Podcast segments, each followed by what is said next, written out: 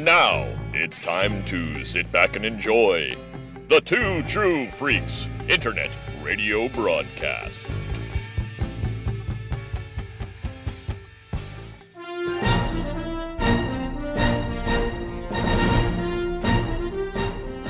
Disney won't stop.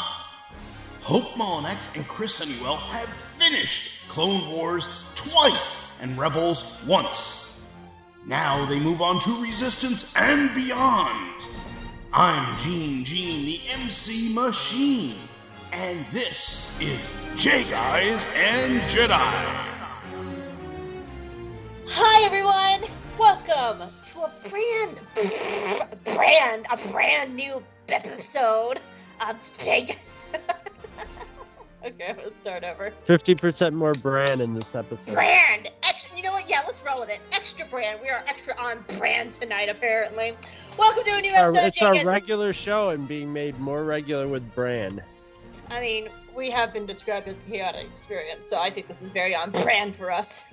So, welcome to JS Jedi, a weekly podcast covering every episode of Star Wars Resistance. In this episode, when Tam is sent to a First Order refueling station, some unexpected guest tests the limits of her loyalty. There will be that bitch is a big old sentient bag of dicks, and you can check our Twitter that's Christopher Sean approved. Kaz becomes a gunslinger, and Tam has to make a choice. We're talking about station to station this week. How you doing, Chris? Good. Me too. Did you have a good week? Yeah, I had a pretty good week. It was it was tiring from at, at work. It was a hot week at work, so it's like I feel great, and then like by Friday night at work, I'm like, wow, I'm tired. Did you get any- Hit me till the very end. Did you get any rain from Henri, Tropical Storm Henri? We've been getting rain every night, like clockwork, the last week. It's Mm. been really the it's making the plants really happy around here. I've been good. Uh, I've been chasing deer out of my yard because they keep trying to eat our trees, and they're still kind of baby trees. They can't get eaten. So I just go outside and I start screaming at them and just like, get the fuck out of my yard, deer! And they're just like, I think they're starting to get used to me though. Yeah, no, you have yeah. so now I, I walk at them and they're like, oh shit, she's walking at us. I'm like, get the fuck out of our yard, deer! But there, Just, there are just grab a blanket or a sheet and use them like wings. Just when you go out there, just like pull your arms up with the blanket on the wings, and they'll just go, "What the fuck?" and take off. There are two babies though, so I do feel a little bit bad screaming at the babies because they're tiny and they still have their spots and they're very cute and they're just like, "What's that, mommy?" And the mom's like, "I don't look at her. Just walk, just walk away, just walk away, son." And then Bambi's like, "Don't die," and then then, then we get Bambi too. I just remembered a funny story. So our friends over at the Geeky Waffle, being like Candace and Arzu, and, of course like Brie and Vanessa, that Candace and Arzu has been on our show before. Um, they have a side podcast called Straight Out of Home Video, and they're going through all the straight to Disney, or the Disney straight to DVD films. So like Mulan two and Pocahontas two and all those and stuff like that. All the straight to DVD ones. They got a really really nasty comment on one of their episodes. And the comment was there is no such thing as toxic masculinity, you social justice cunt. It was their Bambi 2 episode.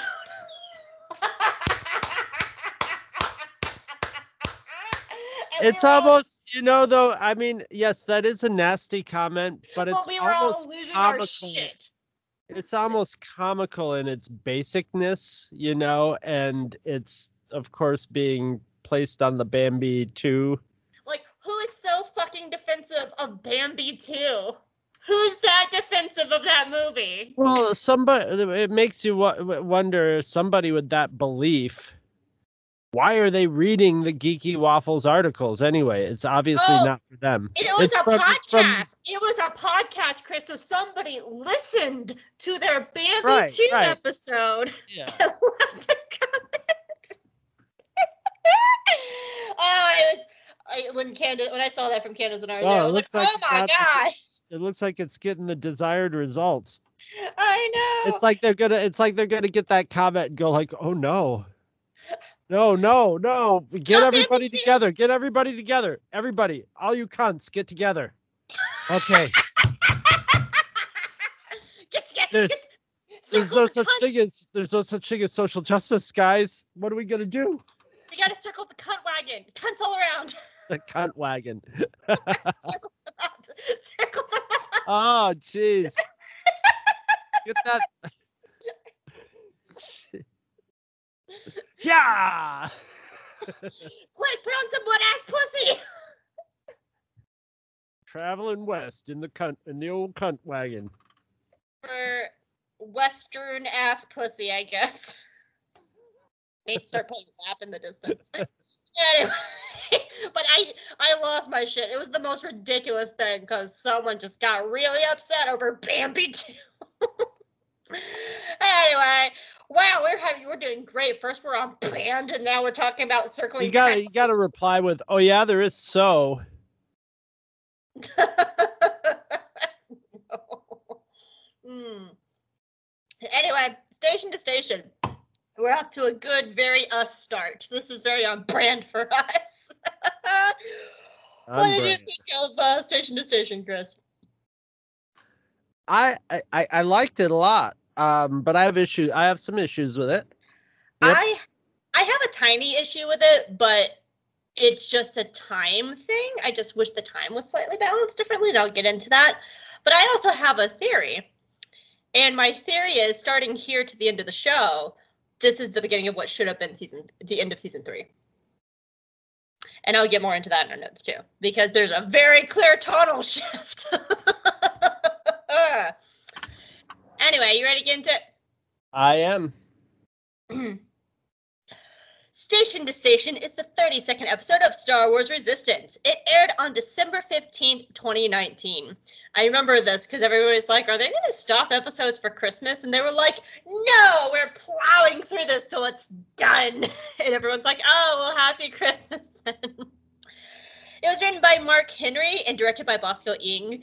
Total funny little side note. I was looking at Mark Henry because I was like, oh, this is the first I've heard of this writer. And his Wikipedia page says he is a recurring writer for Star Wars Resistance, and this is the only episode he wrote. Anyway, some extra information for you. General Hux is voiced by Ben Pendergast. Pendergast. His other works include video ga- the video game franchises Apex Legends, Hades, and Scavengers. The Titan station shares a same basic shape and proportions to the Colossus, since it's the same type of vessel. Plus, elements from other First Order ships in Star Wars Rebels Imperial Sky Strike Academy can be seen in the Titan's design. Original, in, ah, nom, nom, nom, nom. Originally, the Titan was to have the exact same ge- geometry and layout as the Colossus, but there was some concern that it would be a bit too confusing during the actual episode. So the Titan design had some changes to distinct First Order versions to keep it a similar ship but still unique within itself. We first saw Star Wars technicians wearing the bright orange vests on Coruscant um, in the Clone Wars episode Heroes on Both Sides. But here's a really fun note for you.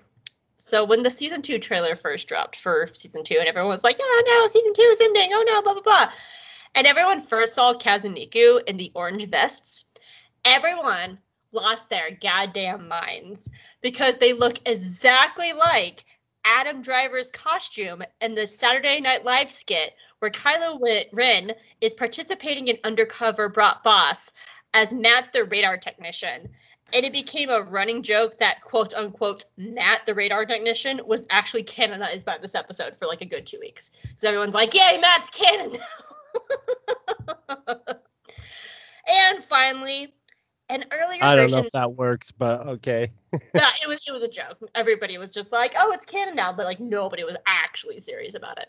Um, but everyone, I just remember that everyone's like, "Oh my god, they're dressed like Matt. Kaz is Matt, the radar technician." and everybody actually before the, this episode came out, everybody was like.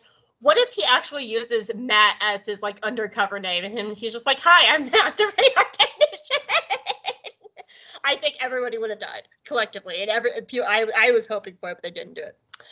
And finally, in an earlier version of the story, Kaz was forced to butter up Hux, appealing to his ego in order to slip past him. Instead, the elevator scene where Hux is with Kaz, who has a slow, seething anger towards Hux over the destruction of his planet, was deemed much more appropriate for the tone of the episode. You know who's not appropriate for the tone of the episode? Never appropriate. Or like anything. Yoda is appropriate. Put on Mm. your pants. Yoda's culturally appropriate. Oh, pff, put on your pants first of all, and then we're gonna have a discussion about that later. What are pants? Oh no. Oh. I know not of these things. Like a nice breeze between your privates. Oh, that's an old Harry Potter joke. Anyway, hi, Yoda. Hi. So, I got a question for you. And this actually might be good since you're not wearing pants, so this is a very appropriate question for you. Who has the best lap to sit on in the Jedi Council? Mm, Yoda only knows in theory. No, no lap sitting on Jedi Council. No. Really? So you never tried to, to get in Oh, wet yo, oh, lap? oh, oh, tried Yoda did, yes. Many times Yoda tried, but Yoda suggested maybe save seats, have half as many seats, double up. No, says Mace Windu. Mace Windu wants his own seat. Well, what about Obi Wan? Obi Wan wants his own seat. Every all they all want own seat. What about Yaddle? Yaddle. Did you try to sit in Yaddle's lap? No. Then why not? O- She, o- she one good have- lap. Only one good lap on Jedi Council. That was what is what's his name? Yarrell Proof.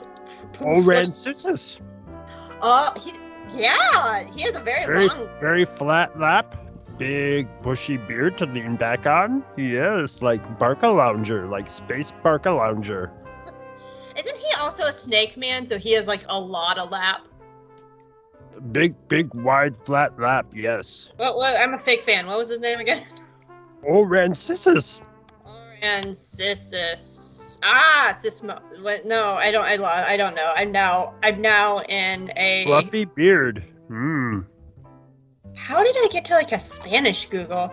I don't know. I, I know who you're talking about, but isn't he? I, I feel like he's a snake man. I don't know what the fuck. I'm a fake fan. But Mm. that's cool. So there is one good lap. So it, he's your choice then. Theoretically, yes. Uh, well, you should have just tried Yaddle. I'm sure she would have happily saved her. Yeah, that's what I thought. Mm. All right. Well, thank you so much, Yoda. I'll talk to you Mhm. later. Thank you so much, Yoda. Okay, Yoda will just be moving along now. Put on some pants. Oof. Ugh. I hate when the back of his robes also like tuck up in your his belt so you can like see everything. I hate to see him go, but I. I don't want to watch him. I don't want to watch that leave.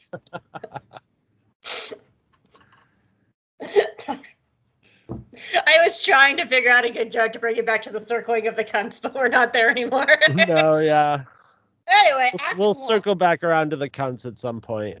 Always, always. So, we should.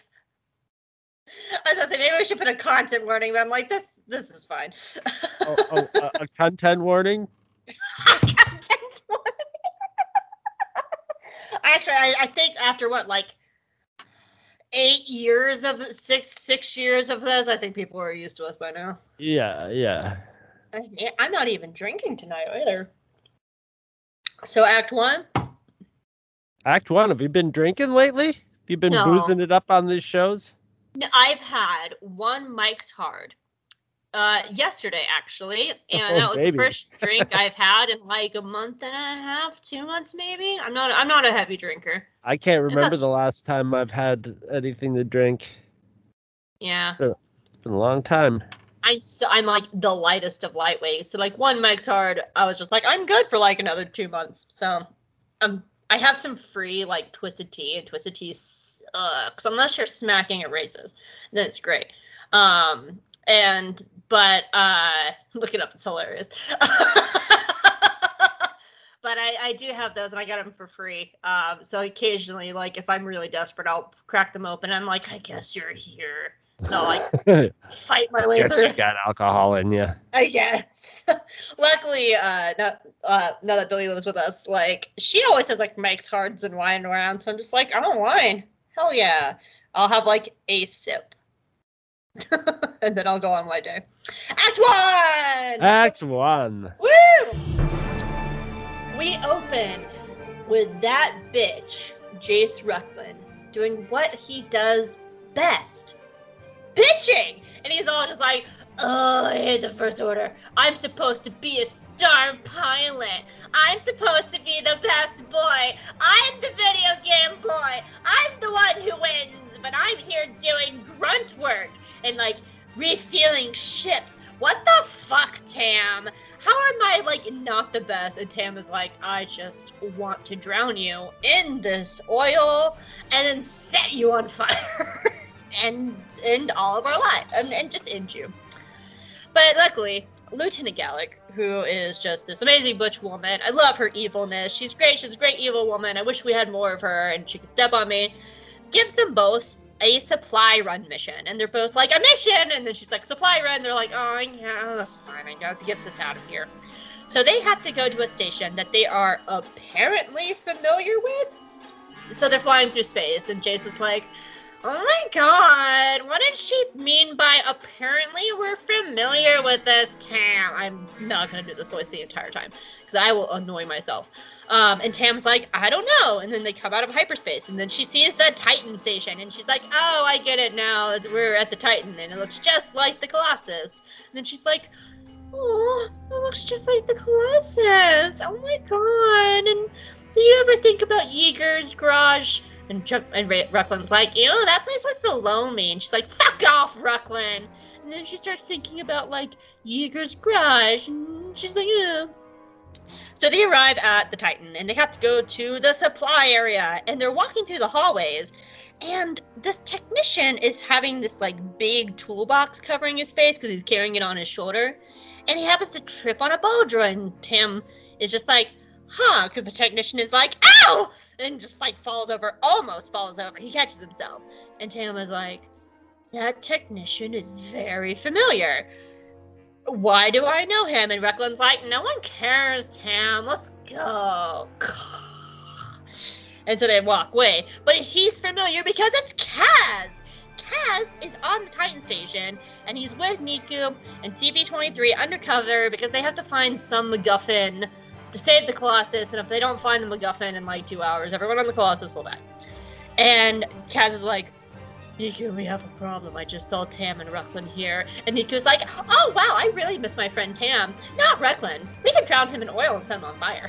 And, and Kaz is like, that's an excellent idea. And he's like, oh yeah, the good times of all of us hating Rucklin together. And our heroes are trying to, they have to go down to maintenance. So as they're heading down to maintenance to find the MacGuffin, they just so happen to run into General Hux, the scourge, scourge, bratty boy of the First Order or whatever. I know. I know people love Hux. I know. I hear you guys. I know. Hux doesn't do it for me. But you know what? If you like Hux, love him for me. You love him twice as much for me. And yeah. And I will not like him twice as much for you. And that's how that works. You know what I'm calling this episode? Huh. Hux and Fucks. Hux. Because it's got Hux and Fucklin in it. Fucklin! Hux So and it's the. Hux. So it's got the two, two like kind of slimiest characters. Hux and Huxlin Fox. Uh, anyway, so they run into Hux, and Hux is like, "Oh my god, I'm late for a meeting." They really do have the same attitude. I'm late for a meeting. How am I gonna get up there? And he's like, "You there, technician? What's your name?" Kaz is like, "Hi, I'm Matt, the radar technician. What's up?" He's like, "I want you to take me to my meeting." So Kaz is like, "Okay." And so he tells CB23 and Niku to go find the MacGuffin while he takes care of this. So they get separated. So they're in an elevator and it's super tense because you know Kaz is in the same small tiny area with the man that destroyed his planet and he is just slowly just seething. And getting more upset, just listening to Hux behind him being like, "Oh my god, I'm late!" And so finally, Kaz turns around and looks at Hux, and Hux is like, ah, "Do you have something to say to me?" And Kaz has this moment of like, I could die right here, but I'm absolutely gonna fucking tell you off for destroying my planet.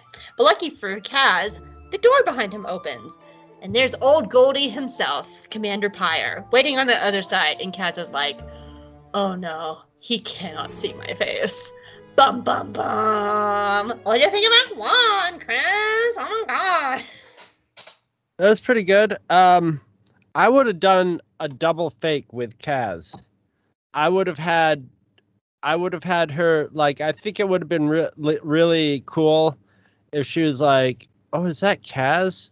And it's just a, you know, she starts to realize, you know, she sees another guy, you know, buffing the floor, and and like, and so she's seeing like things that remind her of of the Colossus, and then she's like, "Is that Kaz?" And then she she's like Kaz? and looks at him and it's just you know an alien or something when he turns his head.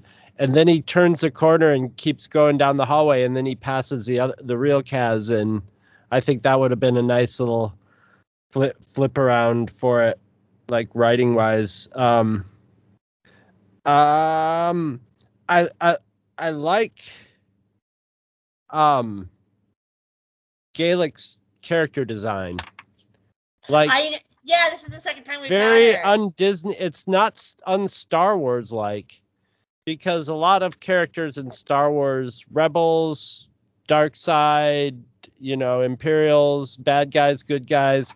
You see a lot of guys that look like they're just like they went down to the comic shop and picked up some people and said, "Hey, want to be in a Star Wars movie?" and and threw them in, you know, and uh, which is what like you know a, a force full of recruits would be like. So she has it's but it's very un-Disney like. They make people either look very just sort of slim and trim and athletic or they're either really big and fat and or like, you know, muscular or something. They're usually very tight, but they're usually very like proportional, you know, even, you know, Yeah, even like she's- even she's kind of short.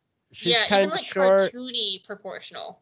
Yeah, and and like she's got she's just got a a, a strange shape for showing up. It stands out in a Disney show, you know, and but it's very it, because it's not very stylized. It's very much like and like the shape of her face and stuff. She's just like a very just normal middle-aged woman, you know, and like you could Yeah. see her as a school as your school teacher or whatever. But like I don't uh, want her as my school teacher. well, you know what I mean, but you know, Yeah, I mean, yeah, someone that looks like her. You know, she she looks like a, a, a normal person, and I'm not used to that in the in in especially in the Disney or even in like you know all the all the from Clone Wars on. But uh, yeah, I just thought that was really neat. And these are the She- things. She looks Oh. like somebody that they they yeah that they probably just recruited off of any planet. Unlike someone like Phasma or like Tierny, who are like these like great people, like she just looks like somebody they just picked up and they're like, "Hey, you want a you want a job?" And she was like, "Yeah, yeah, hell yeah, I want a job. Get me the fuck out of here." This one, this is this is where I have my problems with this one. Uh, um, the the I think it's it's a writing problem, and I and I wonder if this went through some stages, and maybe if it it might not have been originally set on the Colossus, and been a slightly different story, of of some sort, it, or something. It just has some. It's like I understand why it takes place on like the uh, like a sister ship to sort of compare and contrast and you know push um Tam's buttons but it's very just sort of everything's sort of forced in like you have Niku just sort of like hi we are on a spy mission and doing the uh, uh, you know we are breaking the law and and then just just expositioning like There is a little bit of just expositioning in Niku. Niku is just is just basically the exposition machine. Just to remind you that if we don't get this, they'll die, and we, you know, blah blah blah. You know, this is why we're here, and this is what we have to do. Let me, you know, let me make sure you know why we're here. And uh it was it was it it, it got it got a little old eventually, but I mean, this is I, I mean this is this is the kind of stuff that's keeping this from being like a 9.5 episode you know or something like Not that not for me. Like, Spoiler alert. I, oh, oh i really like this episode but like it has it has a it, it, it- it's it, it gets what it's supposed to do get done and it looks really cool and it's and it's fun but it's it's a little it's it's not as um just it, it, it doesn't it doesn't flow with the the natural sort of storytelling that that you see a lot of the times in in the Filoni verse, you know, where they where they just co- you know where they don't have to have e- the uh, exposition, you know. When it comes And- to the ship, um, something I do wish they had kind of um, bumped up earlier was the Colossus was actually a ship for the Empire, um, and there's no nothing that indicates that other than unless you've seen Rebels. There's an episode of Rebels, the, the one where Sabine infiltrated as a pilot to get Wedge and Hobbie. Um, Sky Strike Academy looks almost exactly like the Colossus. And they are very similar designs because they are, are because Sky Strike Academy is an earlier model. And so like it almost seems out of place, like almost too coincidental that the First Order just happens to have a ship like the Colossus. But if you knew the information of the Colossus was an Imperial ship before it settled on Castilon, that would make much more sense for the First Order to have something very similar to it. The difference is this is a newer model and the Colossus is like 20 years old. And so or at over 20 years old. It has it didn't fly in 20 years because it was submerged. And I think something like that, like that kind of detail earlier where it had even if just like a throwaway line of like in season one or something, just being like, this looks like the old Imperial ships. Just like some throwaway line, just to kind of set the stage of like why these are the same um, that transition would probably be a little bit easier because it almost it does feel a little coincidental that they just so happen to be going to a ship. I will totally agree with you on that. And that took me researching this episode to know all that. like I looked into it. Most Joe Schmo watching this is not going to be like looking into the Wikipedia of like the origins of the Colossus. Yeah, yeah. I, I just get the feeling there was some something up with this. It, it, it, either you know that this is maybe this is a combination of you know three episodes or you know uh something they came up with to take the place of more episodes. You know because it probably would have been going on longer. I will get We're- to that in my Act Two theory. But yeah, but that's about all I got for Act One. Um, for me, I I'll get my my very very shallow note out of the way.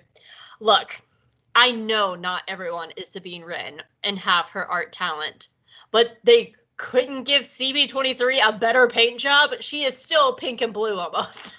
Well, Like- I mean, yeah, not everybody's Sabine Wren, but at the same time, I could dip her in black paint. no, Like, there's got to be somebody who does detailing on on ships and paints. You know, there's got to be somebody who does that sort of work there. Maybe they're not that good or whatever, but yeah, it would seem like there would be somebody who would be really good at that. And I get there's like a lot of Roy droids around, and they all have this like kind of black and red scheme, and they didn't want to like lose CB and like the mist, mist of them. But I don't. It's every time I saw CB, I'm like, she just looks like she has oil smeared on her, and maybe she does. Maybe they're out of paint. But then, But then, they- then we go to the point where like people just sort of ignore droids. that's true. That's true. if a droid's gonna get in trouble, it's most likely gonna be other droids. Spoiler. Yep, yep, yep. Um, I have to say though, I really one of the things I like most about this episode is this is a really ballsy plan for Kaz and Niku. Like this is a dangerous, very ballsy plan, and it may be like kind of looking back as a whole. Like I wish there were more episodes like this in season two, where it's like we have to. Im- this feels almost like a Rebels plan. Like this almost feels like a Rebels episode. Well, that's Um, why I say it feels condensed because the whole like, like, I mean, the the it seems like there would have if you really would have wanted to to make this like yeah this is a this is a bold plan because it's they're desperate it's a desperate plan Which will But- I'll I'll note later because I do have a line. Uh, I did note that later in my notes. since you since you but since you only get their desperation through exposition you know if we don't do this and they're going to die in a matter of hours on the colossus I know. we don't get any shots of the people at the colossus like we're running out of air or I you know. know huh I was just like, I know. I'm I'm gonna come back to all this in my yeah yeah you know i it seems like there at some point there might have been an episode where something else happened they had another adventure and then You they lost what? that part I'm just gonna go ahead and do it now. am i am i uh You're yeah, because your notes you really are. Um, because because also like everything, you're also tearing into everything that I love about the episode, and I'm just gonna be like, you know what? If you want to say your note twice, it's my turn now. Here we go. Um, this is my theory. I from this moment on, from station to station to the end of the show, I feel like it should be the end of season. It's the the end of season three, but from the first episode of season two, which is Into the Unknown, to Kaz's Curse, last week's episode, that does feel like a very traditional slow burn first half of a season two. And it feels like there's an entire season missing between last episode to this episode because there is a clear tone shift between Kaz's Curse and this episode. Also, the characters are very suddenly in very different places. Um, because so far in all of season two, Tam's been doing great in the first order. She's been kicking it. She's rising in the ranks. She's the star pilot. She's been fine. And now she's very suddenly homesick. And then you have Neeku, who is just like totally rolling with this spy stuff. And not that Neeku couldn't roll with dangerous stuff before, he has. But like there's there this feels different. And then there's Kaz. Kaz is the biggest shift. Because last week he was getting smushed by his own plane in Kaz's curse. And then this week, he's suddenly very capable. He's very quietly tailing Hux and Pyre. He is saving Neeku from stormtroopers with like very technical technician dialogue. And then the biggest one in Act 3, he freaking outshoots two stormtroopers who already has blasters on them and quick draws them much faster than they do. And Yeah, everybody it's all from stuff last though we've seen him learn we've seen him picking up all not that all stuff together. And it feels like there's a season missing between right last episode and here. And this is where I feel like maybe they found out that they got canceled. Right and right Because the first half of season two feels very deliberately slow. It all feels purposeful. We've been talking about the struggle, we've been talking about the scraping together. And maybe that's why this feels so rushed and weird. now they have to start combining episodes and, And- combining stuff to get to the to make it work to the end Yeah, because there's like seven episodes left. So it feels like Yeah. this was the moment where they felt like they found out they got canceled, and now they have to cram like a, a season and a half into seven episodes. And it feels like this episode is the one of the faults of that. But I still love this episode. I think this is one of the best episodes of season two that's- so far. that's the that that's a testament to the strength of the writing and the production of the Filoni verses. They will roll with stuff like that, you know, and and to put a season, uh, yeah, it sucks to put a season and a half in sub, seven episodes, but it's doable to a crew like that, you know. So Now, I don't know this for sure. That's just my theory. But I Yeah. always felt like the first half of season two does not meet the last third of season two. It feels like it's a completely different season. And it's something different. Um and yeah, that that's my theory. But like I I feel like if we had more time, we would have had more ballsy plans that Neeku and Kaz would be here. We would have seen the Colossus people. But for what we got, like looking at what we got as a show, I like this episode. I think this is a needed episode because, for one, we haven't had a lot of Tam. And I like seeing Kaz and Neeku taking these kinds of risks in a war. You know, here's the war. They're there. They're sneaking the ships. And I like that it has that Rebels feel. I like that this feels like Ezra going into the cadets of the Empire to try and like figure out stuff and posing as cadet. Like, I like that. And yeah, um, I, I think that's a strength of this. Um, My uh, one of my other notes is I actually really like the opening. Like I make fun of Rucklin for like bitching and griping, but I like that the grass is not greener for Tam and Rucklin. You know, they were especially for Tam. Tam's really the one I care about because fuck Rucklin. Um, but Tierny like sold her on these like delusions of grandeur. Like, oh, you're gonna be a superstar, Tamara. You're gonna be the best. We're gonna love you. You're gonna be great. And she's doing grunt work, and she's just in here going at least it was fun when I was with Yeager. You know, uh, and and I, and I like that whole idea of like she got to the grass, she got to the other pasture, and it's not greener. In fact, it's kind of suckier and worse because her family's not there.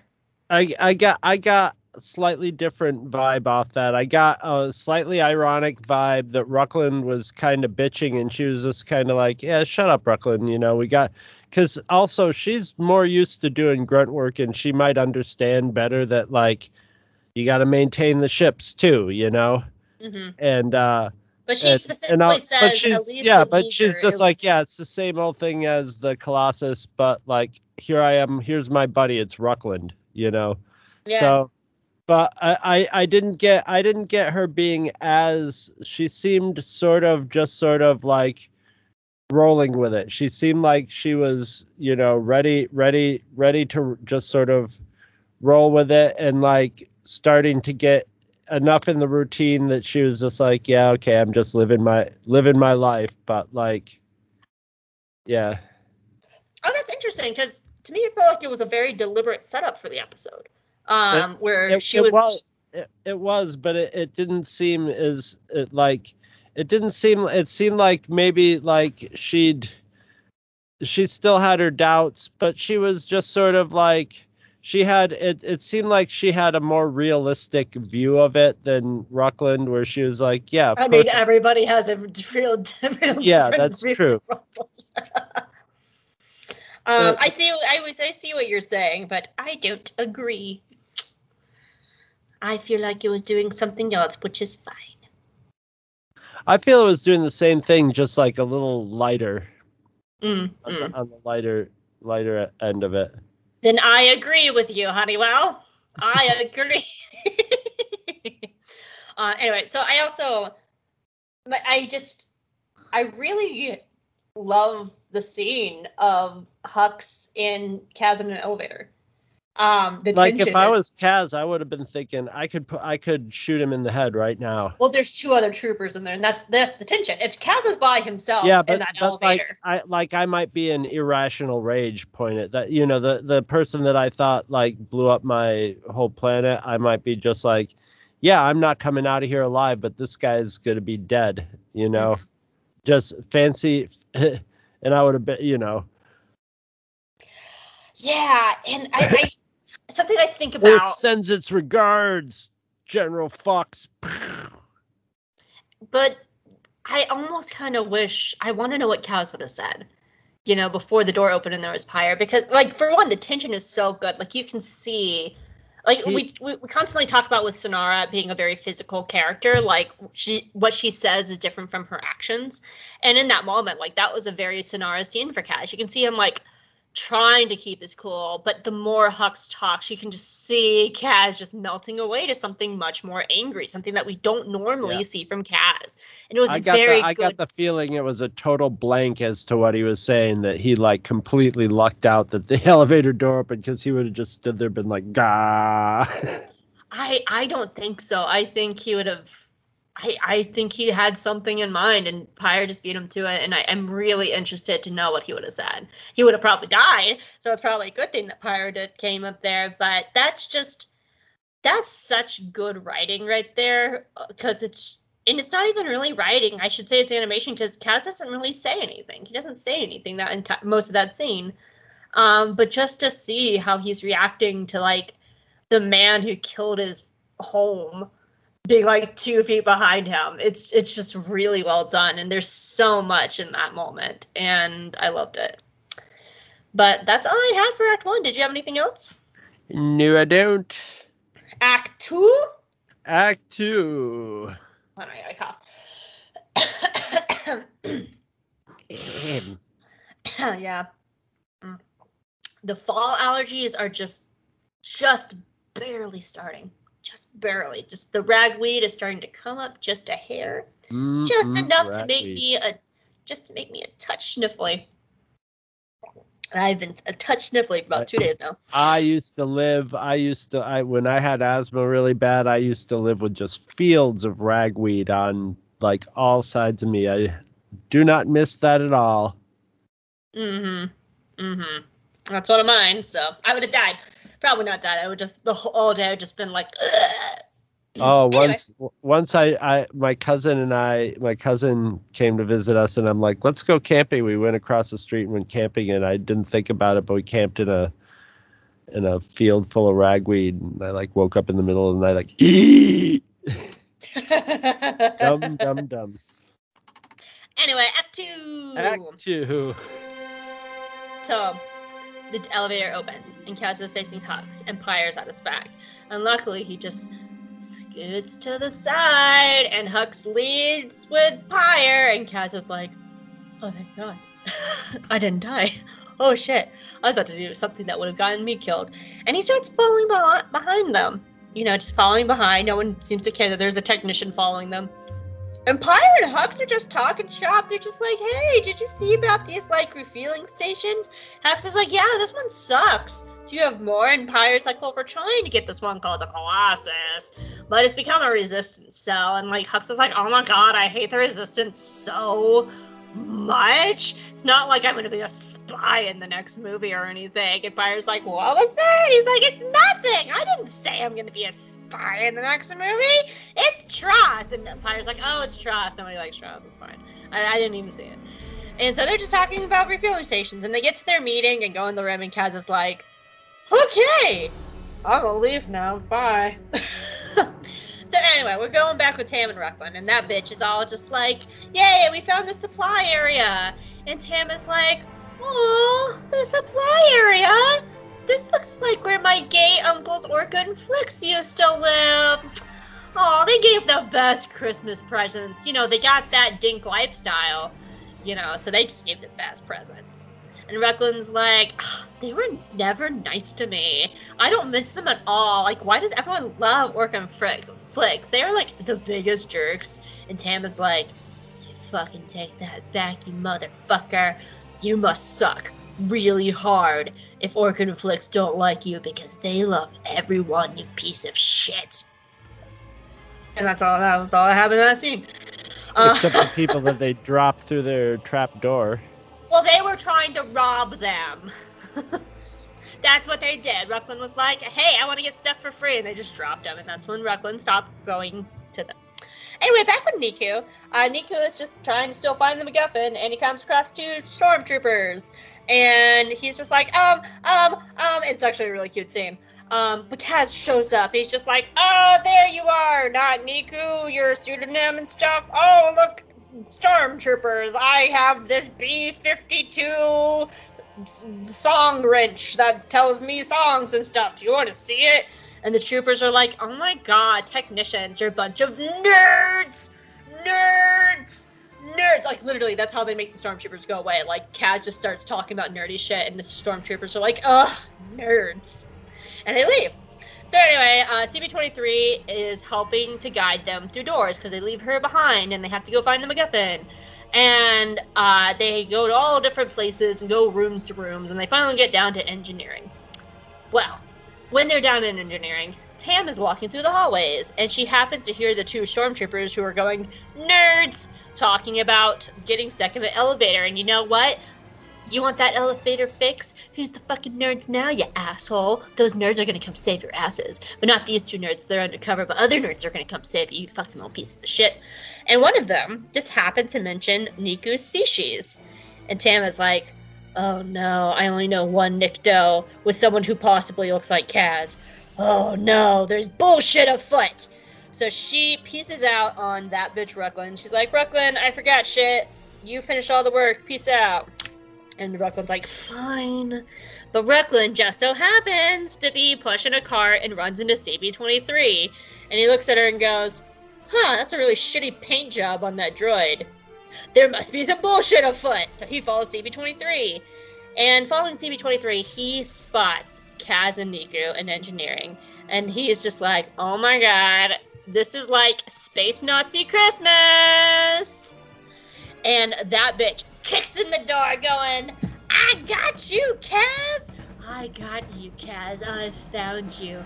Ever since episode three, Kazuda, when you blew up my ship." I've waited for sweet revenge on you. And Kaz is like, uh, I saved your life, dude. You blew up your own ship. And Rucklin's like, I'm here to best you. And Kaz tries to appeal to Rucklin because he's like, Rucklin, look, we're not here to like hurt the First Order. The people of the Colossus are about to die. We have to get this part. We have to save their lives. And if you cared anything about your old home, just please don't turn us in. Let us get this MacGuffin. And Rucklin's like, well, they shouldn't have sided against the First Order. Because he don't care because he's an actual sentient living bag of dicks. So Rucklin calls in security, and Kaz and Neeku get locked inside of engineering.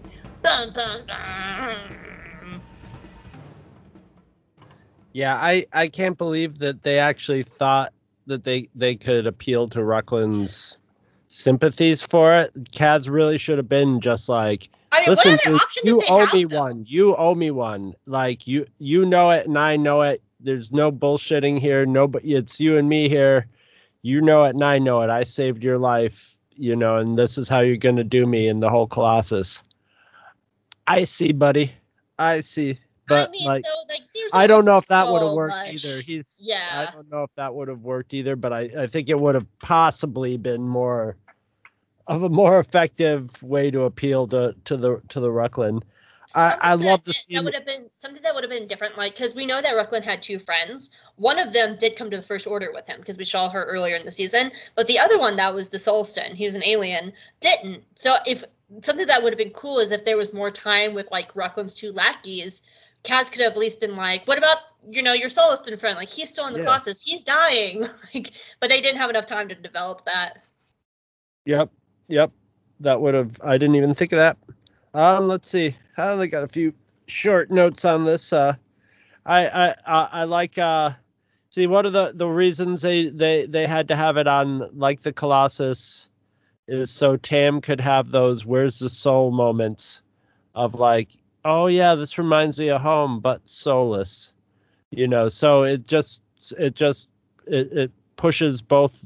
You know memories of of home and it also pushes the the the differences between that and the empire Mm-hmm. so that that was the whole reason why they had to have all that exposition and stuff but that's a good it, it was a good metaphor um i love the scenes of pyre kissing hux's ass hilarious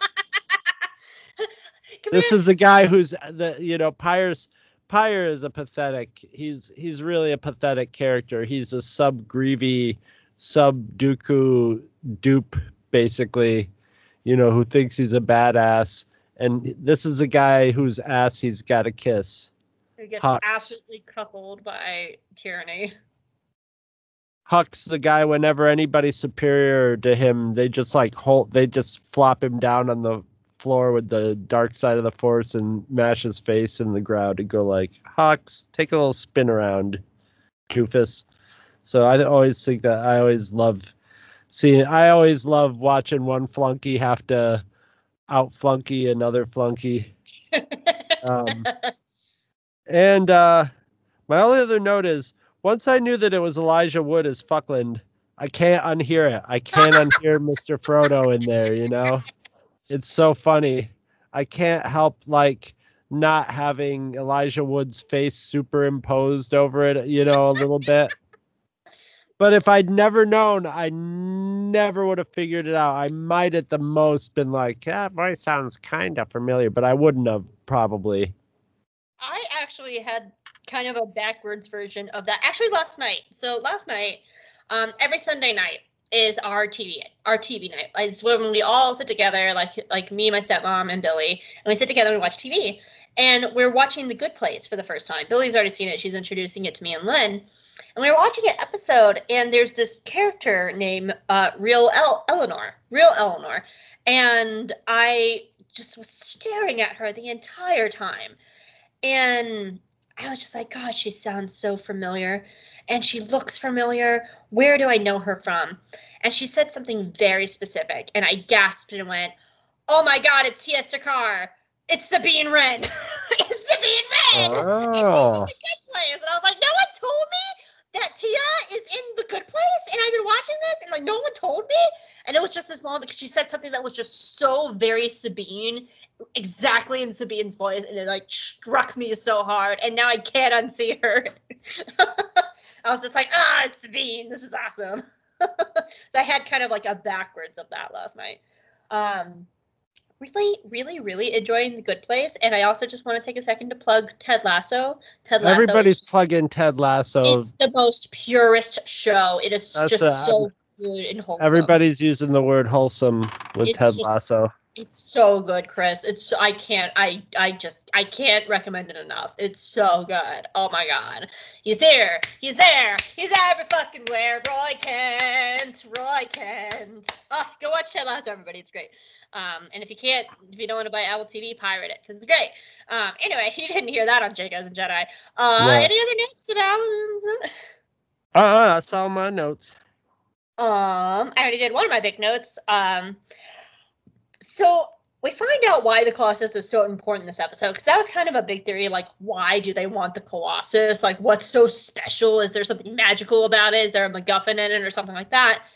And I like that we find out that it's just a gas station. That's all it is. And Yeah, it's but just that's the most uh, infrastructure. That's what you need during, you know, they Well, if you want to Well, that's the thing I like about it, though, is to the First Order, the Colossus is just another cog in the machine. It's just a thing for them to get to make their war machine work. But then to our heroes, to people like Kaz and Yeager and Aunt Z and Organ Flix, it's their home. This gas station is worth fighting for. It's falling apart. It's a piece of shit. It's breaking down, but it's their home. And I like that difference that like to the first order, it's just a thing and a means to an end.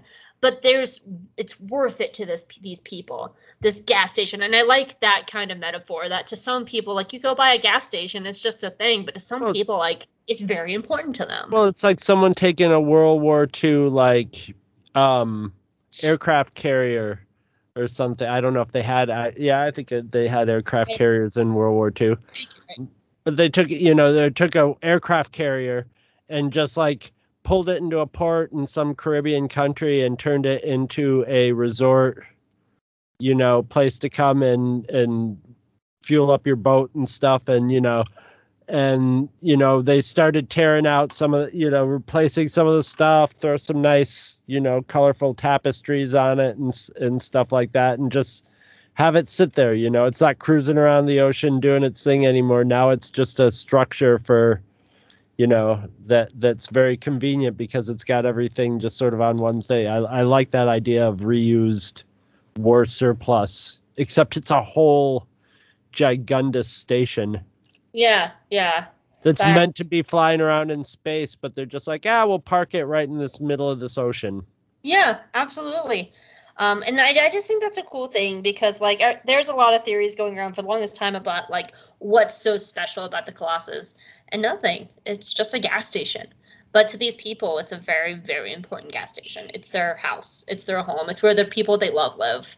And I, I just think that's a really cool way of framing a lot of Star Wars. You know, a lot of things in Star Wars. Like people who fight for just these small things but to the big bads or like to the empires and the first orders or to to or anything like that Well, they're not Star Wars is full of people who have to like make new homes and make new families, you know, or make their own Mhm. homes or make their own families. yeah like um i'm reading out of the shadows right now which is one of the the, the newest high republic book and it opens with Syl losing her ship to the nihil and it's the only thing left she has of her mother um and she has this like choice of do i stay and fight for the final thing that my mother has and will probably die because her mother passed away like right before the book started. So it's like the last thing she has of her mom. And she's like do i stay on the, my mom's ship and die or and her crewmen convince her to leave? And it's just this moment of like having to decide. And that's what this kind of feels like you know? And that actually is a great segue into my next note. I adore the scene of Kaz pleading with Rucklin's humanity because he, for one, he there's not very many options. Rucklin has them cornered. Right. Um, and Rucklin coldly is coldly willing everyone to die, and is is willing to let everyone die, and it that to me is the summary of these two characters and their journey up to this point of the show since we started talking about it in episode three. And just a reminder for anybody who hasn't heard episode three of Resistance. Um, in Fuel for the Fire, that's the name of the episode, we had talked about how Kaz and Rucklin are very similar characters. They're both kind of upper class kids. Uh, they're both uh, Kaz at the time is a bit selfish, like Rucklin. He's very self centered, like Rucklin. They have a lot of similarities. But the fundamental difference is Rucklin is a survivor and selfish, and Kaz, at his very core, is a kind person. Well, that's what I was gonna say. Kaz is kind, but I was good. Not, I'm not so kind with Rucklin. Rucklin's like a psychopath. no, no, I, am not saying that Rucklin's kind. He's selfish and self-centered, and that is no, yeah, I'd go further. I'd be just like psychopath. He's a he's he's a cold he's cold-blooded sociopath psycho because he's just like yeah, they can die for making the wrong decision, you know. Yeah. And as and, a matter of fact, he might have been he was probably power tripping a little bit over that. That like he's like, ooh, I'm gonna wipe out the whole Colossus. And he shouldn't have been such jerks to me. And that's kind of the thing because Rucklin was such a jerk. He was always like the kick around boy on on the Colossus. Like the very first episode, like he showed up. Like everybody warned Kaz, like from Aunt Z to Neeku, they were like, stay away from Rucklin. And Kaz was like, no, I'm gonna go sit with the cool kids. And Rucklin played him. And like he's always and then of course we see Rucklin being like the kick around boy for the aces and like serving them drinks and stuff like that. You know, but that's because Rucklin is a, an underbelly slitherer, stab you in the back person to get yeah. up the ranks. He worked his uh, way up to the he worked his way up to the aces while he while Kaz was just genuinely kind. He helped the people. He was in the marketplace. He got to know the people. He got to know Aunt Z. He got to know Orka and Flix. He just got to be friendly and kind to people, and people liked Kaz more, which and which ended up ostracizing Rucklin away from his own home because this newcomer got further faster, and Rucklin, who had been trying to cutthroat his way up for years, didn't. So it made him such a perfect candidate for the First Order because he is a psychopath. But yeah. it it all comes down to here where Kaz is trying to use his kindness and pleading at to for Rucklin to have any humanity, but Rucklin, who burned all his own bridges himself, is like, "What did those people ever do to me?" Like do for me, I should say. Like what what did those people do for me, Kaz? Nothing. They're on the wrong side, and I liked that. It, it's like the this was the climax of their two character journeys coming together ever since episode three, and I'm here for it, and I love it. Well, I think it, I also think it's funny that a guy like Rucklin like gets no respect out of the Colossus. I'm gonna go to the the First Order, and he's not gonna get any respect from them either because no matter his personality type doesn't earn, good, good or evil side he's just not you know he's a he's kind of a dick. Yeah absolutely. Absolutely. Um but that's all i have for act two. Did you have anything else? Although if he it's too bad he wasn't back in the old empire because like tarkin might have uh really like I, I could see tarkin seeing rucklin and going like I see a lot of myself in you. mm-hmm. Mm-hmm.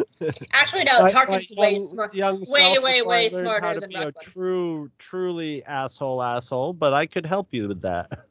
Tarkin's way smarter than Rucklin. Well, uh, yeah, you got to start somewhere. Mm-hmm. That's true. I um, was a rich. I was a rich asshole, pretty boy myself. One once upon a time but you don't truly know how to put the knife in the back. And then your hair turns gray, and then it's like, yep. oh, I guess I have to be smart now. I guess I have to be. Actually, I love Peter Cushing. I was about to say, I guess I have to be Peter Cushing, but I love Peter Cushing. One day, your hair will thin, and your face will just will suck into your cheeks, suck into your skull from pure evil. But God, I love Peter Cushing. Rest in peace, good yes. sir.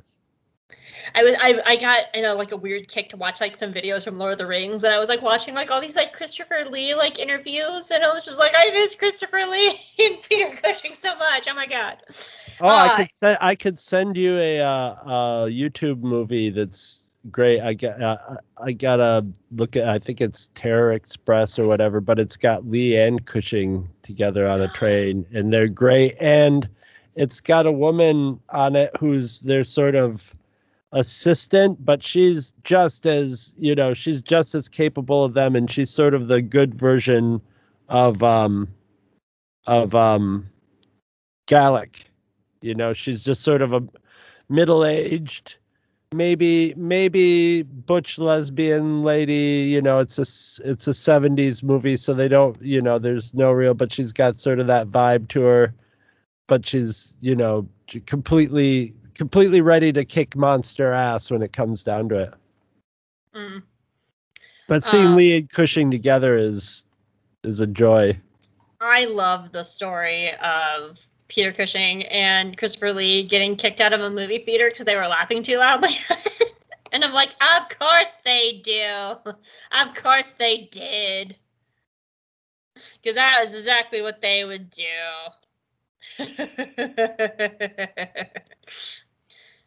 and also, it's just like, can you imagine just being like, God, those people behind me are just like so freaking loud and turning around as fucking Tarkin. yeah, I would be Dracula. kicking them out. I'd be a little intimidated by kicking them out, but okay. Yeah, Okay. yeah. Um, but yeah, Act Three. Act three. Let's poop this puppy up. Poop the prep puppy up. Prop the poopy puppy pup. Oh my god, I'm like bleeding. Why am I bleeding? Oh, no, I, I must have like just hit my finger like on the desk and not realize it. It's okay. I'm, I'm fine. I'm not like dying or anything. I not just a gusher or anything. no, no. It's like a cuticle. like when your cuticle sometimes like you scrape up one. Anyway, Act Three. Now Act with three. blood. Now As with hope blood. bleeds out. Let's hope she makes it through Act three before bleeding out. You got to make it more dramatic, Hope. Gonna be now with blood. Hope she makes it through Act three before the blood covers up her monitor and she can't read anymore. if if us talking about cunts didn't make this R rated, the blood Oh, now Jesus. does. the blood now gets us into the R category because now we have gore. Actually, I think it's just about done. Anyway, Act three. So we open with an evil meeting, and Hux is being Hux, and he's all just like, "I want this station, and I want it now. I want the golden goose, Dad. I want gooses and geeses and a goose that lays golden eggs for. And Pyre's just like. and everyone's just like, ah. And Hux is like, I want the resistance snuffed out. And then, and then the, the alarm goes off, and Pyre's like, oh, thank God. Oh, thank God, the alarm's going off. I just saved 20 minutes of my life. Hello, we, the evil thing, you know, what's going on? Thank you for cutting off Hux. Alright, so in the hallways, Tam is like running around because I don't know, alarms are going off, and she comes up to like a little station with a little tiny TV screen. Because remember, Kaz and Neeku are locked inside engineering. There's Kaz and Neeku, and Kaz is like, "Oh my God, what are we gonna do?" And Neeku's like, "I don't know, but here's an exposition dump for Tam to hear about how everybody in the closet is gonna die in like two hours if we don't leave right now." And Kaz is and uh, Tam is like, "Oh no." The people in the Colossus. They're close to death. They need the magical magical MacGuffin. Okay. And because she's a good person, after hearing the exact same story that Rucklin did, and he's a piece of shit, she frees Kazuniku from engineering and even sends a group of stormtroopers off in a completely different direction. And but that doesn't matter because Kaz and Neeku run into stormtroopers of their own. And Kaz Kaz, Kazuda Xiono, Mr. I'm Clumsy, Mr. Almost crushed himself to death on his own ship last week. Um, Kazuda Xiono takes down these two these two stormtroopers like a goddamn sharpshooter. Yeah, they're in kind of close quarters though, so he just has to sort of go bloop bloop at point blank. But yeah, They're already pointing their blasters at him. yeah, and yeah, Neeku. And he yeah. They're they're fucking they're, quick they're draws them. He's lucky he's not in America, man. Our cops would not let him gotten his hands so near his blaster.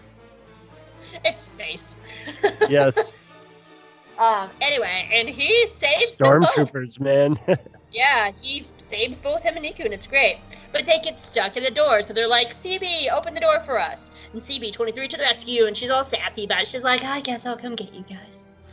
But she's not fast enough because, in the best line of the episode, I must say, Pyre shows up and he stops and goes, Kazuda Xiono? And Hux goes, Who? it makes me laugh every time. Just that, Who? And P- Pyre's like, uh, those are resistance spies, sir. And they're like, ah, shoot them. So they're all pew pewing, and Kaz is like, ah. But they're able to get away as Pyre loses his ship. Shit. And Pyre's like, oh, I'll get you soon.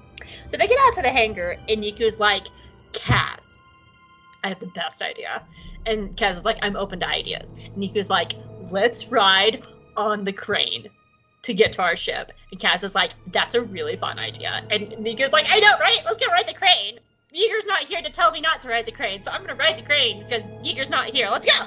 And they climb up on the crane, and and CB starts to move the crane, but uh oh, bum bum bum, two murder balls are like, you came to the wrong neighborhood, bitch. And CB23 takes out her knife and she's like, what the fuck did you just call me? You just called me a bitch. You dead motherfucker. And she starts fighting them, which makes the crane go crazy and wild and starts slinging Kazuniku around. And everyone starts pew pewing at our heroes.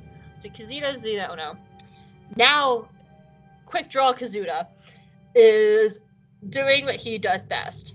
He starts to break stuff he's really good at it. And he starts smashing big cranes into other big shits and starts knocking over canisters and causing all sorts of mayhem. And they start running across the top in a really cool scene. I love this scene actually. Uh, they run across the top of the canisters as they fall down and they jump off and they get onto their shuttle and they get the heck and heck out of there. And Pyre's like, "Brr, I'll get you next time. Brr." And, and Hux is like, I'm gonna go home now. and Hux leaves too. Back with Tam. Tam is all like, what a day. And that bitch shows up and he's all like, hey, Tam, did you hear? I just got back from Mordor and I also caught Kazniku. And Tam's like, oh, really? Did you hear, bitch? They got away, you asshat. Bye bye now. So Hux loses it and yells at Pyre some. So Pyre calls his old fuck buddy Tierny and is like, Tierny, Hux is yelling at me. I really need you to not fuck me tonight. And Tierny's like, oh, I actually don't do anything in this episode, so I'm just gonna go back to my bubble bath. You think about that and jerk off cold alone, bitch. Bye. And she hangs up on him. And as they, as the heroes fly away and get away to safety, Tam Actually, no, not the heroes. Already gone. As Tam and Rucklin fly away, Tam looks at the evil Colossus with a sort of look of like, yeah, I don't belong in the First Order anymore. I need a way out. The end. My first big note is Kaz freaking gunslinger over here in all caps. There we go. It's out of the way. What'd you think Act Three? it was good. I don't have a lot of notes on it because, eh, you know, the uh, the the the the stuff uh, like the thing that got on my nerves is Neeku. Neeku, you you noted it in the the synopsis is just like for the fourth time, Neeku handily spouts out the same information. You know, it's it's uh.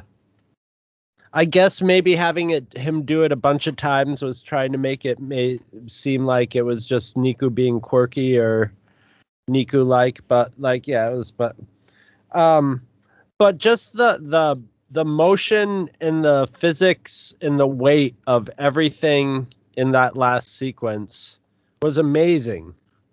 Like um you know there's there's been a lot of like sequence like computer generated sequences of like huge piles of barrels falling over and stuff this looked like real barrel like when you see the videos of the warehouse when somebody like hit a big pile of something with their um with their The um forklift forklift and it'll collapse a whole bunch of stuff. It's like security camera footage of like oops oh somebody's having a bad monday you know type thing.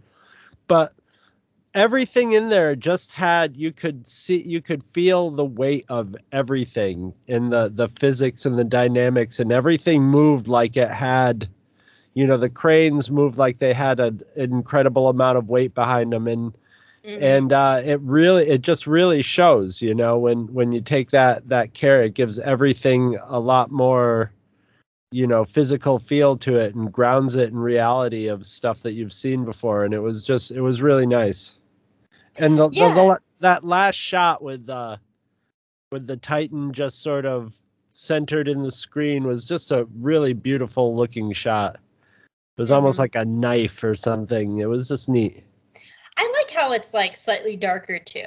Um, like like the like it's painted differently. Like you see the Colossus, and like even though the Colossus has been darker in space, like there's just still something that's very like bright about it, and like this one's like Well, yeah, it's been like, well, it's been dark. sitting in the sun, getting bleached out by by salt water and stuff. I'm assuming it's probably salt water.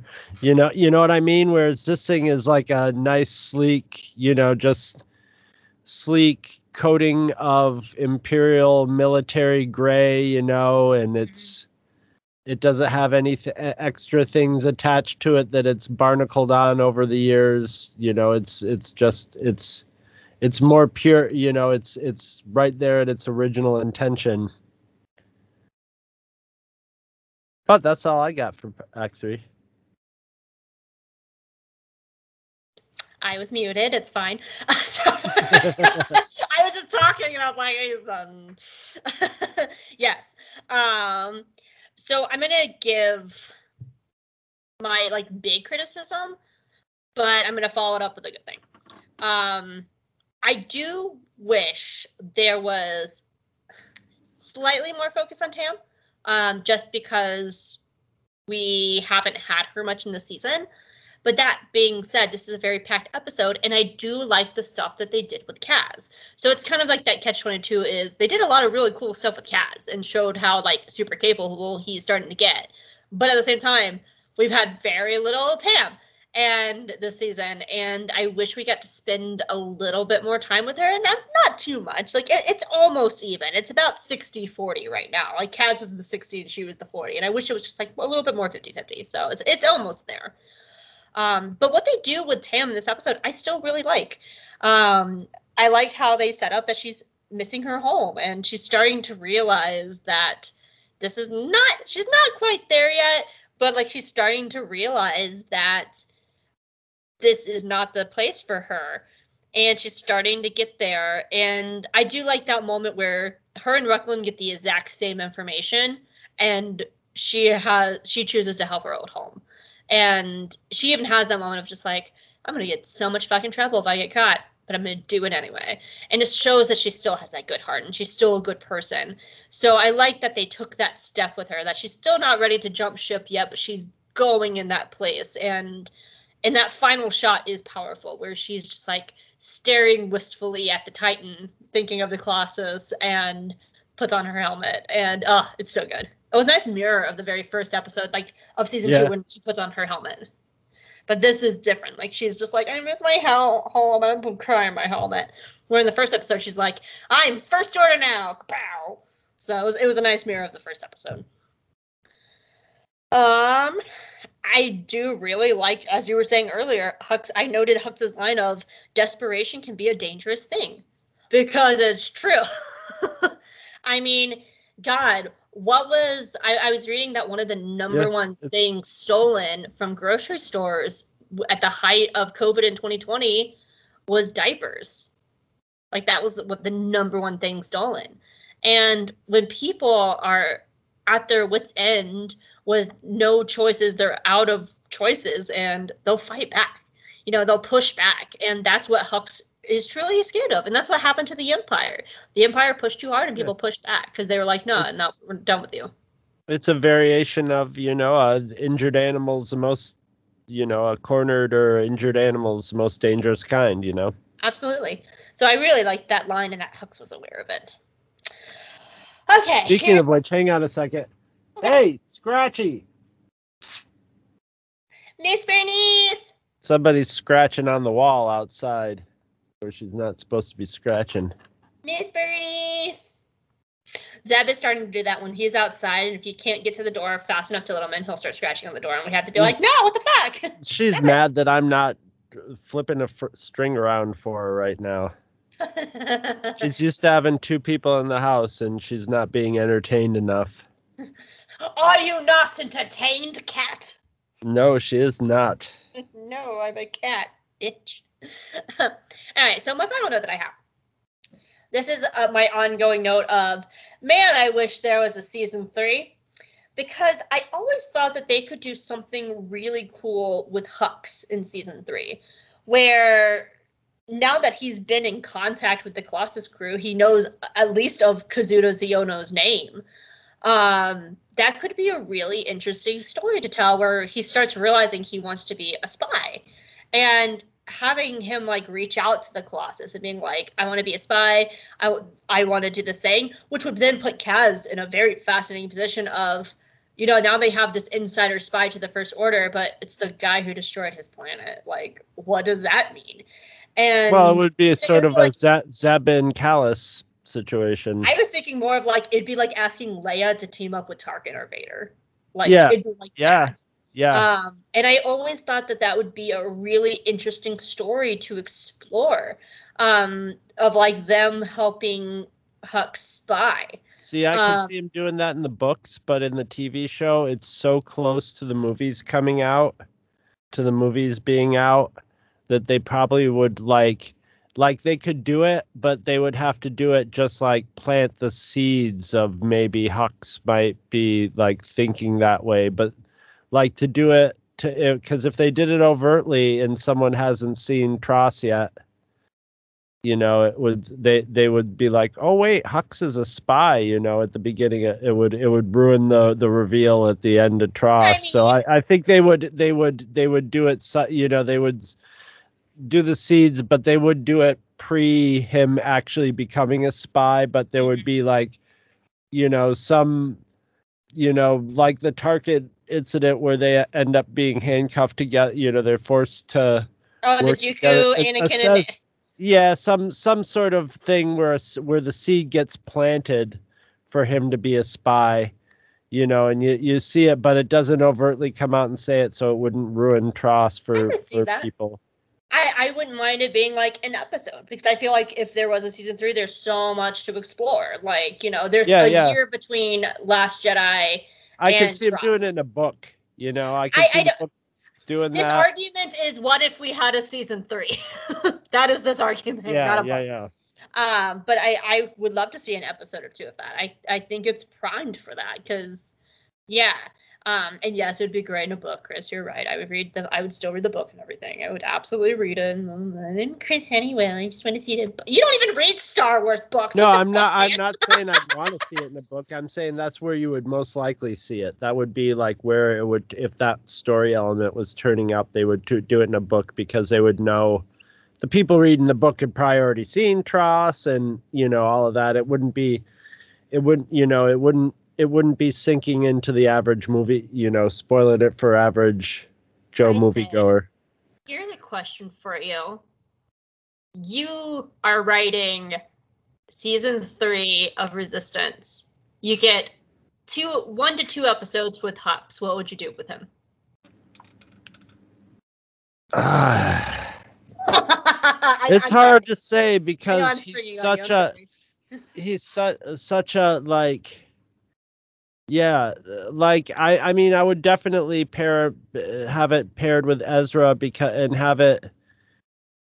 Be, Ezra, where's Ezra? Ezra, Ezra, Kaz. Okay. so Ezra comes back from his space whale adventures. Years. He rides it on his space whales, and he's like, yeah, "I'm no. here, everybody." no, but you, you know, I would definitely have it with Kaz and have Kaz have the realization that like or or at least have the eh, the insight that like this this guy who is such a like taken up such a demonic place in his psyche is really kind of more of a because Kaz at, at, at, his base is kind, you know, and he's very human, you know, and uh humanistic.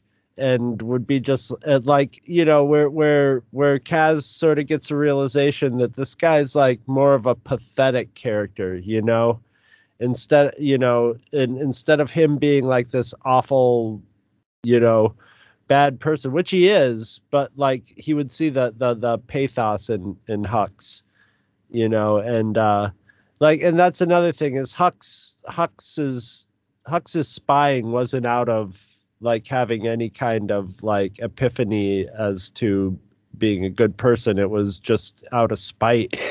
yeah, yeah, absolutely. Uh, so so like I would have done I would have done something to that effect because that would be safe and it would you know it would it would you know t- you know take the you know like have have Kaz have a have a total like moment where he could kill him or let him die. You know, more likely let him die. I think it would be too dark to have like Kaz being like, "Wait, I'm all alone with this guy. I could just shoot him," you know, and I would probably be morally, you know, it would probably be pretty morally okay for me to shoot him or to let him fall into that pit or something. But you know, he saves his life or whatever, you know, something something like that because he's just like this guy is just pathetic. If I um if for that to work, my thought would be the episode would open with Kaz and Leia having a conversation about losing planets. And then have Kaz go into that with that on his mind of just being like, oh my God. I think that would be very powerful of him. And then yeah. like have it have it be bookend where they rescue Kaz and he goes back to Leia and he was like, You you were right, I, I could have lost myself, but I didn't. Like, thank you, General Organa. And then I would cry. Yeah, I, I could almost see Leia being like blow like well you know younger leia. Younger leia would have been just like yeah kill him. Yeah fuck him. So but that's all i have for station to station. Did you have anything else? Uh, no i'm ready to score it up. You score it up because i'm very interested to know what your score because i know it's very well i gave it i gave it an 8.5 i probably would because i've been waiting to get more tam's story and i got it and it was good but like boy, it just it seems like there was a little messing around in it that made the storytelling a little little awkward and and like all the exposition and stuff was it always stands out. It's it's like funny because it's standard fare in most other shows you know like especially you know centered towards kids or cartoon shows you know where where exposition is used. But not very it's it's it, you can tell something's up when it turns up in in a Filoni story. So yeah. like I probably would have been like a nine or a nine point five with this, but I'm giving an eight point five. It's just a, it's a strong episode. Okay, so I kind of looked at this in two ways because I really do believe between last episode and this episode, this is where they found out they were getting canceled and they had to rush the ending. Um, I I fully feel like that is what happened. I don't know for sure, but that's my theory, and I'm sticking to it. But when I look at this episode like in a vacuum, like with like outside of that, I love this episode. There's so much going on. And it's so satisfying to see like where Kaz and Rucklin's journey has finally come to a head and, and have faced each other. Um, I like seeing like Tam starting to move towards um, missing her home and and what that means for her. I like seeing Kaz and Neeku taking a very ballsy mission that they, I feel like they should be taking more of because that, this is a very dangerous mission. And it's just cool to have like little things like Kaz in the elevator with Hux, like the man that destroyed his home. Um, like little things like that really make this episode sing for me. And so I give it a 9.5 out of 10. I really enjoyed this episode. Wow it's uh, yeah like i i i knew going into it i liked this episode but i forgot how much i liked this episode. And then all right. I, well I station strong... to station we'll see you again in the season recap. Yeah absolutely. I, it's still not like the disappeared for me because i feel like the disappeared just fires on all c- cylinders and that's still so far my favorite episode of the show. But this is up there. Like this is re- there's a lot going on here and i really enjoy it to the point where I might write about it for Remembering Resistance Day, even though this is coming out like two weeks later. Like, Remembering Resistance Day is the 29th of August. And yay, and I think I might write about Rucklin and Kaz because I forgot that it came to this head and it's really good. Well, as always, we would love to hear your feedback on iTunes, Twitter, the Two True Freaks Facebook page, and the Two True Freaks website. We want to hear from you. Send us Yoda questions. Ask Yoda things. Um, and yeah, so you gotta week, have questions. yeah, we have to have questions. I can only come up with so many. But eventually, I'm just gonna be like, "What's up, Yoda?" That's gonna be the question. Um, this week, our feedback comes from our resistance episode for the engineer, and it was Paul C. Kelly talking about Tierny, empires, hate fucking. Paul C. Kelly talking about Tierny Empire, getting it on. Oh yeah. Yeah. I started cracking up at Tierny Empires back and forth after hearing Hope's theory on what they do at the end of the day. Focus on end. Pyre was a bit creepy in his role playing voice. Oh yeah. Oh, Talk yeah. about circling the cuts. Yes. There we go. We've come back to it a third time. Comedy is in threes. There Form we the perfect circle. All right, Kanji. Oh my god. Oh my god. Um, if you don't know what we are doing, well, there's multiple. Wait, there are multiple tiki golds. Okay, well, Are we there- both have. There's three different ones. So, so you do have the hazelnut one, right? I have the hazelnut one. It's in a blue and blue and gold Yeah. stripe. A- apparently, there's a tiki gold coconut, a tiki gold vanilla, and a tiki gold hazelnut. So I just want to make sure we both have the. Oh, Hazelnut. we're back to wafers. It's a wafer candy. Oh, well, I need to finish my introduction. I haven't even opened the damn thing. Chris hates American Kit Kats, and Dario, who's Chris's co-podcaster for Eat It and Beat It, sends us candy from all over the world to review. And this week we are doing the Tiki Gold Hazelnut that comes from Jamaica. And we love you, Dario. Wafers.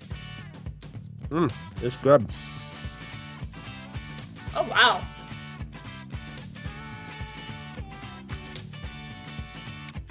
It's not super hazelnutty, I but know. I it's was good. trying, to, I was trying to find where the hazelnut is. It's almost in the aftertaste more. Yeah, Hmm. I'm tasting it when I breathe it out through my nose.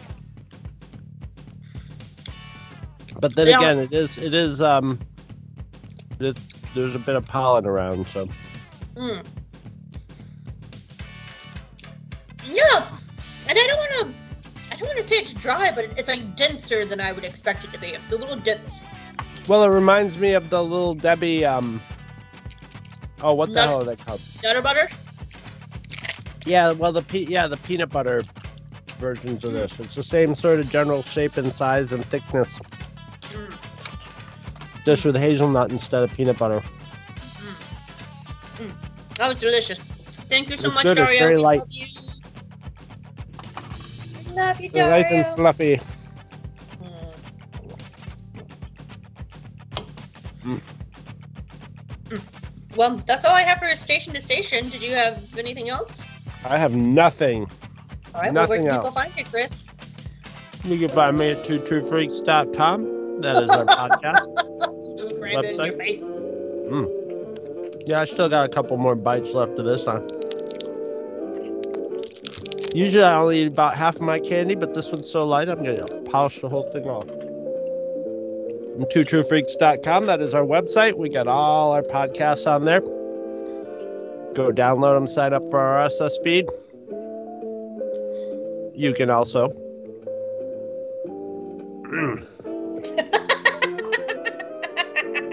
Find us on Facebook, where we got the Two True Freaks podcast, where we post up all our episodes in the Two True Freaks Cantina. Mm, And we are also on Twitter, and our Twitter page is run by Gene Gene, the Death Rattle Machine. Oh God! Uh, da da da. Gee. It's like, Oh, oh! I just picked up a cup of pins and shook it. Gene's character of Digman, the corrupt cop. I made a real, a real rattle out of a jar of pins. that's like a death. That, that's a different kind of death rattle. That's like a rattle of death. Well, so is a death rattle. But yeah, Gene's character in Strangers of Paradise uh, hit the highway this this week, so I got to edit Gene going out in a gurgle instead of a not with a bang, but with a gurgle. But that's where you can find me. Where can they find you, Hope? You can find me on J Guys and Jedi at blah blah blah. Oh, that came out weird. You can find me at J Guys and Jedi on Twitter. Um, that is our Twitter account that I run. You can usually tell when I'm doing the episodes because I like to post like commentary, like me talking about how Rucklin is a sentient bag of dicks. And Christopher Sean liked that tweet, so thank you, Christopher Sean, voice of Kaz, for liking that. He's such a bag of dicks. Sure. Uh, you can also find me at Hope Monarchs. I have my own website called geekygirlexperience.com, and I also do work for the Geeky Waffle, um, where I've been where I wrote Owl House reviews. You can check those out over there, and also check check out Geeky Waffle in general because my friend Arzu also does like Bad Batch reviews, and they do have some Star Wars stuff over there too. So go check it out. Um, and Chris and I have another podcast called Hope Makes Chris Watch Cartoons, where I force him to watch my favorite animated shows, and I know we keep saying we're still in Gravity Falls. Hope has had like no time to edit. We are almost in Avatar. I swear to fucking God. We've just had Hope's had no time to edit because life. But we're getting there, guys. I swear. I swear it's coming. Avatar is coming. I swear. Yeah. Um. Yeah. Oh my God, Chris. I'm gonna make you a promise. Okay. Next week's episode is called The Missing Agent. There's a special guest that comes into Resistance, and he's here for four episodes. I will do my fucking hardest to not break out into singing Hamilton constantly. Thank you. Because he is one of the actors in Hamilton who voices this character. But I'm gonna, I'm gonna fight it so hard to not I just Hamilton. watched a, a video today. Pardon me. I just watched a video today on uh, about Hamilton. Yep. I'm gonna try my hardest to not make too many Hamilton puns. I might. Ha- I have to at least Thank make you. like one or two. One or two at least. Uh, if I wrote an entire Kallus song to Hamilton, I have to be at least able to make like a couple Hamilton puns. Um, but yeah, guys, come Uh, back uh, next week. Yes. Oh, I thought you were about to say something. No, We're you must come back. You must come back. Must, 'cause we're gonna be talking about the missing agent. With Daveed Diggs. You know, not missing his shot in Star Wars. You know, he's taking these reins. Something, something, something. Covered in bloodstains. Lafayette! Bye, everybody. I'm not letting this go on any further. Sorry. Gotta cut you off there, Hope. Oh. Sorry. I'm on a bay, but it's okay. It- oh, okay, I'm sorry. I'm sorry. I will come back next week, and then we'll figure out what did I miss. What did I miss? Bye, everybody. Journey my home, sweet home. Let me give you a kiss.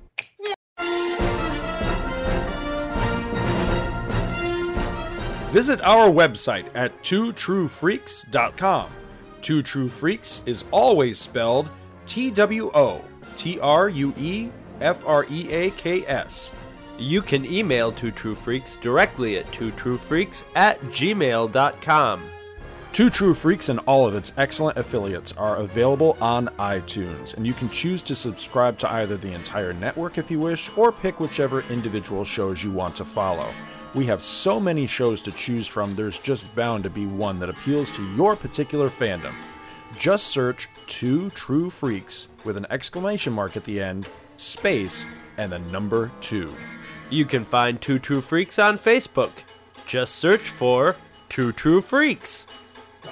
If you ever leave your house and you actually have friends, why don't you tell them about Two True Freaks? If you've enjoyed our show, please won't you take a moment to rate us on iTunes? That helps others find the show too. Thanks for listening. And join us every Monday for new episodes of Two True Freaks.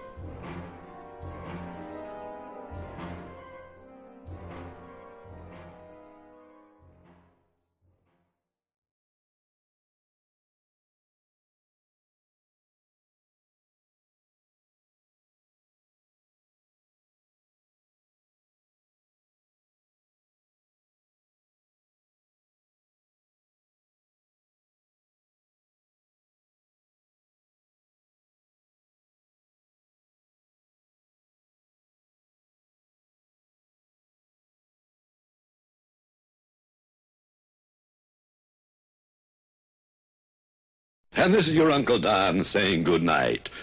Good night, little kids. Good night. We're off?